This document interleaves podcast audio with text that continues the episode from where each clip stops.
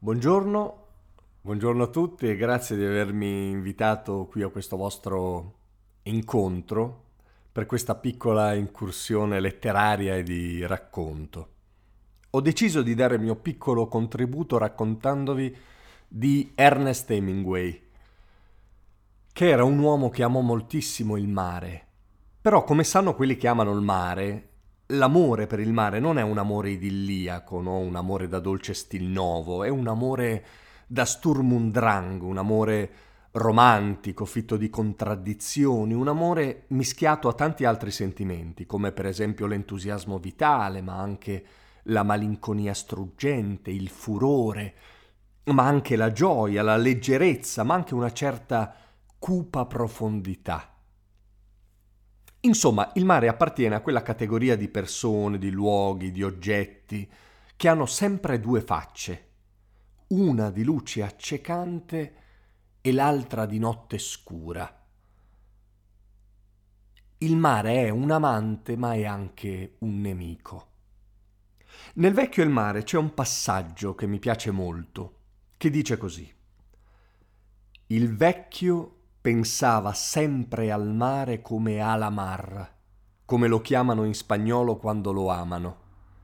A volte coloro che lo amano ne parlano male, ma sempre come se parlassero di una donna.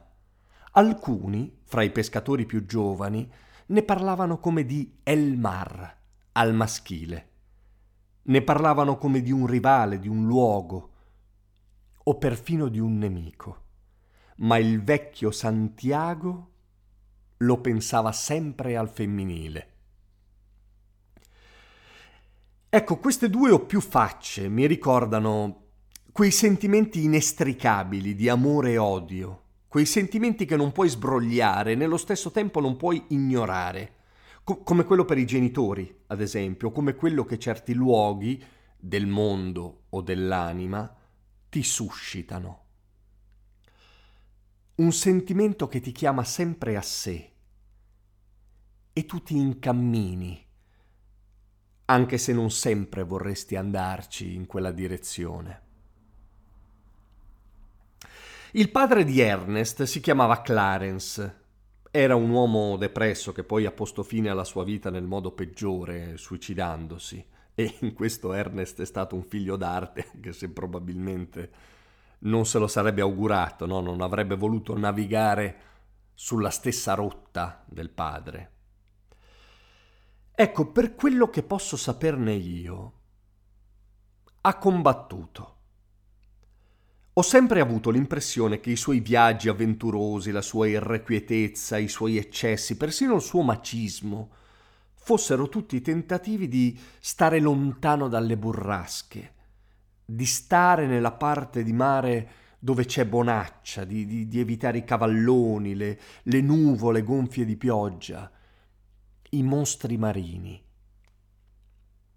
Insomma, fra un vento di Maestrale, uno di Scirocco, un Pulitzer nel cinquantatré e un Nobel per la letteratura nel cinquantaquattro premiano quel suo modo di scrivere così asciutto, no? Essenziale, chirurgico. Era uno che usava poche parole, co- come un vero lupo di mare. Ecco, che credo gli sarebbe piaciuto questo parallelismo.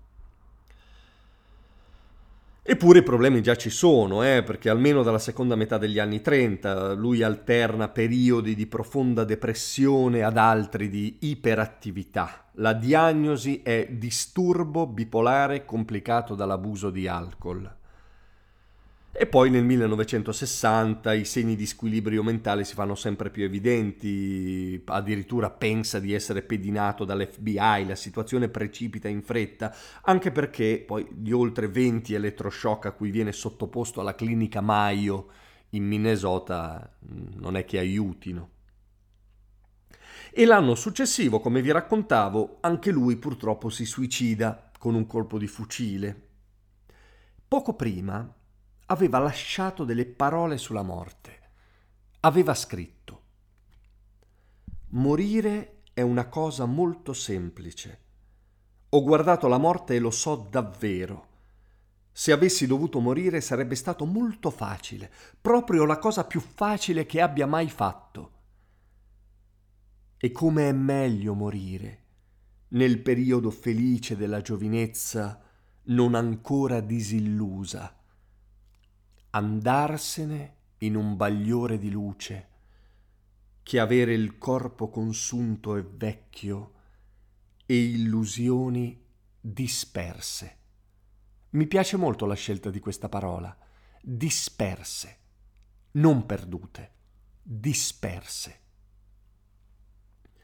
E queste ultime righe mi ricordano ancora il vecchio Santiago del Vecchio e il mare, quello che quando dormiva sognava i leoni che aveva visto in Africa, che a me pare abbiano la forma delle vecchie illusioni e della smania di viaggiare, dell'irrequietezza giovanile, persino di quel macismo che amava ostentare. Ho citato una seconda volta Il Vecchio e il Mare perché secondo alcuni che hanno studiato le sue opere, dentro questa storia c'è anche la sua depressione. Nel raccontare, insomma, della lotta di un vecchio pescatore con un gigantesco marlin, Hemingway avrebbe raccontato anche del pescecane che lo ha pian piano divorato. Ora, io non lo so se è vero, se è vera, se è accurata questa interpretazione, però è affascinante ripassare la storia attraverso questa lente. Ripartendo non dai leoni, non dai leoni dei sogni, ma dai giorni, in cui per i sogni non c'era più spazio, perché erano ottantaquattro i giorni che il vecchio non prendeva un pesce. E gli altri marinai lo guardavano con tristezza, come se avessero di fronte la miseria del loro futuro, e Manolin, il ragazzo a cui il vecchio aveva insegnato a pescare, non poteva più andare con lui perché i suoi genitori lo avevano obbligato a cambiare barca.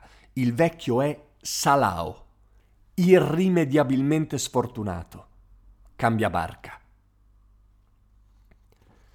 Ma domani c'è una bella corrente, dice il vecchio. Una bella corrente. E infatti il giorno dopo il pesce abbocca ed è insieme una fortuna ed una sfortuna. Il vecchio sente la lenza tirare, le dà uno strattone, sente che il pesce non cede, se l'appoggia alla spalla e fa forza con i piedi, ma il pesce è enorme ed inizia a trascinare la barca al largo. Sono ancora forte, dice il vecchio. È lui che ha l'amo in bocca, posso resistere. Che pesce però! Ha il mio rispetto. Mi spiace doverti uccidere, sei mio fratello, ma così va il mondo. E il pesce continua a portare la barchetta al largo, non muore e non molla. Se solo lo potessi vedere, pensa il vecchio, capirei contro chi devo combattere. Eccola qua, l'altra faccia della storia. Una storia dove la pesca non c'entra. Una storia piena di facce, lo abbiamo detto, di ghigni, di sorrisi, di luce e di tenebra. Ora il pesce non c'entra più. C'entra invece una lotta contro un dolore sottile che non vedi e che ti porta via.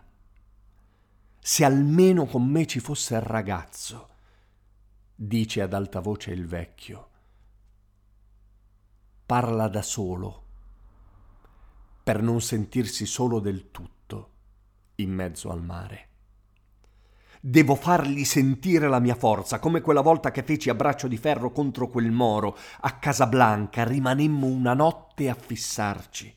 E anche contro questo pesce passano le notti e la barchetta è sempre più a largo e già da un pezzo non si vedono più le luci dell'Avana.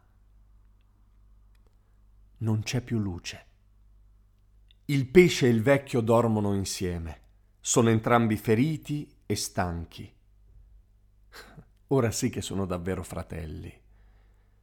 Da qui in avanti la metafora si impasta. Sembra che il sentimento sia talmente filtrato, sia talmente aggrappato alle fibre, da non potersi più distinguere dal vecchio. L'uomo e la sua depressione sono quasi un'unica cosa, che non si può più separare. Forse neppure si vuole abbandonare. Si è andati troppo lontani ormai. L'ultima alba il pesce fa un enorme salto in superficie, si dibatte, disegna intorno alla barca una mezzaluna di schiuma e sangue, finché non muore. Il ragazzo sarebbe orgoglioso di me. pensa il vecchio Santiago. Sarebbe orgoglioso di me, sono vecchio e stanco, ma ce l'ho fatta. Ma ora la strada per tornare alla spiaggia è lunga e il pesce è più grande della barca e non si può issare a bordo. Trascinandolo perde una scia di sangue che gli squali sentono. Il vecchio cerca di tenerli lontani con l'arpione, con i remi, con un pezzo di legno alla sommità del quale fissa un coltello, ma loro tornano e tornano e tornano e mangiano il pesce pezzo dopo pezzo. Non sarei dovuto andare così lontano, pesce. Mi dispiace, amico. Viene da chiedersi: c'è forse un punto oltre il quale non ci si può più difendere? C'è tutto il porto attorno alla barca di Santiago e alla carcassa del suo pesce. Il vecchio è con Manolin che gli dà da bere. Non hai perso, vecchio, hai combattuto. E ora torno a pescare con te. Ho molto da imparare. E tu puoi insegnarmi tutto. Ma il vecchio non ascolta più, perché si è addormentato e sogna i leoni.